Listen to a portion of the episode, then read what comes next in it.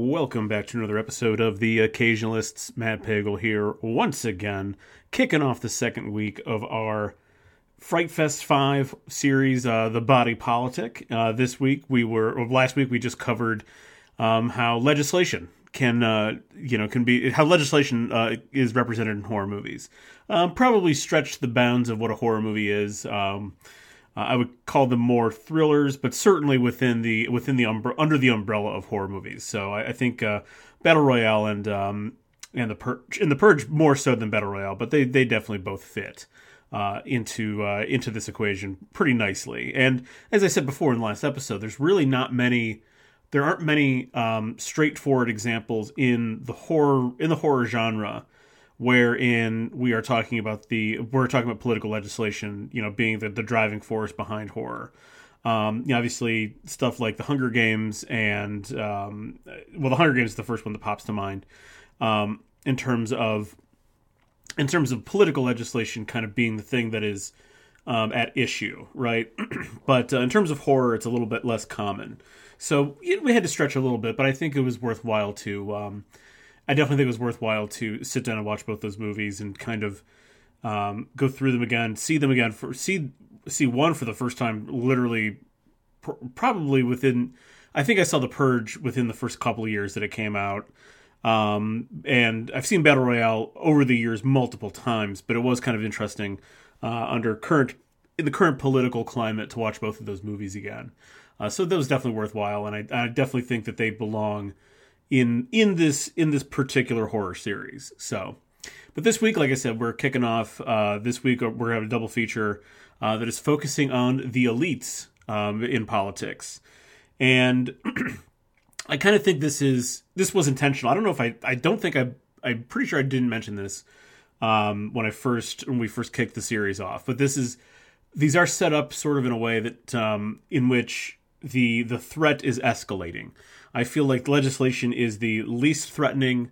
The elites are the second most threatening sort of. Um, the or I should say the the the most horror can be the second most horror can be derived from the elites with the enforcement level uh, being the most um, the most immediate horrific and, and biggest threat uh, in terms of uh, in terms of the way this is in terms of the how the body politic is represented. Sorry if I stumbled there a little bit. So legislation was kind of the lowest level, and I, I kind of feel like, again, not to say that, not to minimize the importance of legislation in any um, in any particular government government setting, but there are legislation oftentimes is very targeted, right? Like it's not as widespread as you know when you think of the purge or you think of the battle you know the purge night or the the br act um, those are significantly more widespread um, obviously, Purge Night is ex- extraordinarily widespread, uh, but most legislation is more targeted.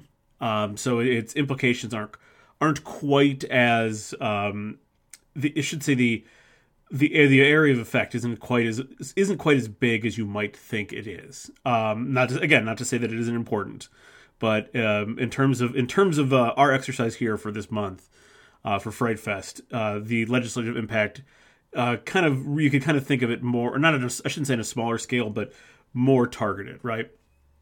Um, I also think that if you wanted to get away from the consequences of the leg- legislation, in many cases you could. Um, if just again to take the purge for example, if if the Sandins really wanted to really wanted to be completely safe, they could have you know closed their house down a, a day ahead of time and left the country. Uh, it's not um, it's not one hundred percent. And this this comes from my general lack of knowledge about the Purge night about the Purge movies. Um, I I don't know if it's illegal for U.S. citizens to leave the U.S. when the purge is happening, but it seems like it, it's something that they couldn't. Even a an extremely um, fascist government couldn't necessarily keep people from. You know, if you were out of the country the week before um, and you just scheduled your flight home for the day after the purge or two days after the purge. Um, I, don't, I don't know what they would do to stop you necessarily. So there is there is at least the possibility that you could escape the legislation. Um, and you know, in terms of uh, in terms of battle royale, the the BR Act is is almost like a lottery, a, a really terrible lottery, but it's not like all children in Japan are being subject to um, you know, to go on this island and kill each other off. It's just one class every year. So it's targeted. There's a very there's probably a better chance that no matter how many years you're in school in Japan, your class would never be picked to go to the island and kill each other. So you know there is there is the possibility you could kind of get around it. Um, th- so that's why I think that I put that like the, at the lowest level, and I think elites do represent the the elites within the political um, within you know the people making policy and also the people influencing policy, which we'll get to here, um, which we'll get to for sure, obviously in the in the movie review, but I'll probably mention here a little bit too. Um, that we're not just talking about politicians; we're also talking about people who influence policy and uh, influence uh, have have uh, significant social influence. But I, I, do think this is a step up uh, when we talk about the elites because again, while you can kind of potentially sidestep legislation in some way, shape, or form, is much more dangerous when someone who is actually making the policy is malevolent or is erratic or insane or whatever. Like the possibilities for harm really increase when we are talking about an individual who is unstable at, a, at some kind of seat of power. Um, and I, I yeah, so I think I think that threat increases significantly significantly in that regard when we talk about the elites. Also, I think you know the if, when you take it as a whole, um, if you take the elites and, and and legislation as a whole, these are the people who are coming up with ideas like the BR Act and Purge Night, right? Like these are the that that didn't just spring up collectively. Someone, um, the way the BR Act came through was someone in the national diet had a good idea, had quote unquote a good idea, and that good, they they they politicked and led, and they politicked and um, convinced enough people to go along with their idea, and that's how it gets passed. The Purge Night is is definitely would definitely have been an agenda point for what whoever the whoever the ruling um, you know the, the ruling uh, party uh, in the in the United States at this point in time would be for for Purge Night. It definitely would have been like an agenda and policy issue that they campaigned on and they they had to politic and get enough people on board to get it through. So the people, the, so the, the the legislation is coming from these insane people, which means that they probably have even worse ideas for legislation. If you know, you can you can look at the at stuff like the Purge Night and, and the BR Act, you definitely know that the way the way policy works, there is something else coming. So you know these ideas are springing out of these insane people. So that's another reason why the elites are, are definitely um, you know the, represent a, a, more increased level of danger um, as opposed to just the legislation itself. I also think that uh, the corruption of the elite is exponentially more harmful. Um, so you can kind of look at you can kind of look at um, when we're talking about when we're talking about a, a, a, you know just imagine in a some kind of in some movie you know politician who's been um, uh, who's been corrupted by some kind of demonic force or something. Or you know actually a, a better a, better actual example for over two different movies is the Manchurian Candidate um, where a sleeper candidate is put into um, into the uh, the presidential race right? Uh, a candidate that's, that's being controlled by uh, what Manchurian Industries or whatever. Um, the idea being that you don't have to. It's a precision strike versus like a carpet bombing. You don't have to. Um, you don't have to do. You don't have to destroy everything if you get that one person in place that is under your control. That one person in place that's corrupted by um, some demonic entity or has been um, has been replaced by um, you know a malevolent a malevolent um, business or maybe a, a, malevolent alien species has come and taken over um, taken over the planet. You don't necessarily need to get everyone, but if you get key people, uh, the the damage is exponential. Right, one place, one well placed politician, one well placed industry titan, and you can unleash significant terror on the populace, even though it's even though again it is a precision strike. Um, so I think that that sort of corruption is uh, also makes the uh, when it comes to the horror of the elites significantly more dangerous. Um, and I do like just from a storytelling standpoint, I do like focusing on the politicians because it, it allows us to play into some tropes about politicians and kind of uh, take them again to their sort of I don't know logical or maybe illogical extreme. I guess I am not really 100% sure how you'd put it, but you know, like for example, like we regularly call politicians that we don't like psychopaths. Um, and you know, maybe some of them do things that do seem psychopathic. Um, again, I'm not going to weigh in. I'm not going to. I don't want to get this bogged down into individual politicians and, and their behavior necessarily, but there are there are certain politicians that definitely exhibit psychopathic behavior, and quite frankly, I would assume that if you want significantly higher office in in our country, that you have to have some kind of psychopathic tendency. You have to show up somewhere on that antisocial personality disorder scale. If even even the most even the most well-meaning people um, have to have some kind of anti antisocial personality disorder um, traits uh, if they want to be president or senator or something or the governor of a state. They just have to be. But so you know, we regularly call again. We regularly call politicians psychopaths. What if they actually are psychopaths? What if we have a politician that is um, that is in fact a serial killer?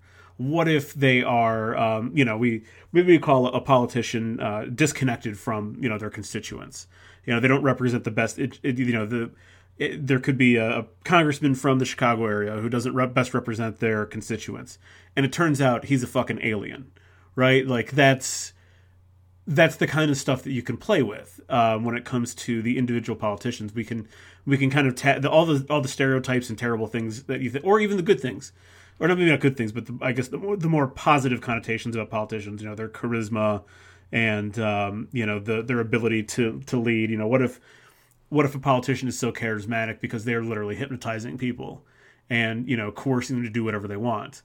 You know, there's there's stuff like that you can play with when it comes to the individuals more much more so than you can with uh, with legislation. So I think from a story point, um, this is just a little bit more fun.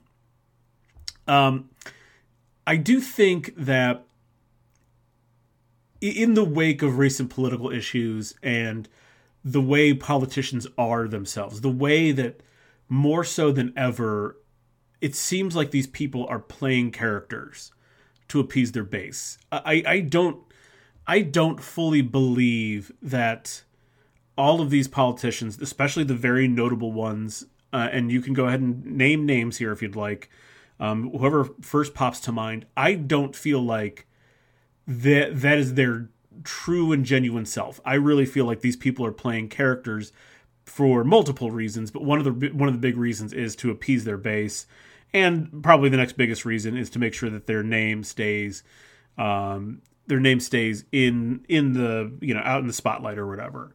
Um, so I think I think because we have these very um, exaggerated characters, or maybe caricature is the better way to put it. Um, these exaggerated caricatures of of of politicians now that I think this type of horror movie we where we do focus in on um, you know one person creating legislation. You know, it seems like gosh, this person's just has some of the worst legislation in mind. Well, maybe they do because they are, in fact, like I said, a psychopath, a serial killer. Um, they've been possessed by a demon, whatever. Um, I think stuff like this is going to get a bump um, in the in the next few years. And if it's not horror movies, uh, I'm sure on shows like American Horror Story or Black Mirror, which I think have both done in some capacity, they've they've made commentary on, on individual politicians.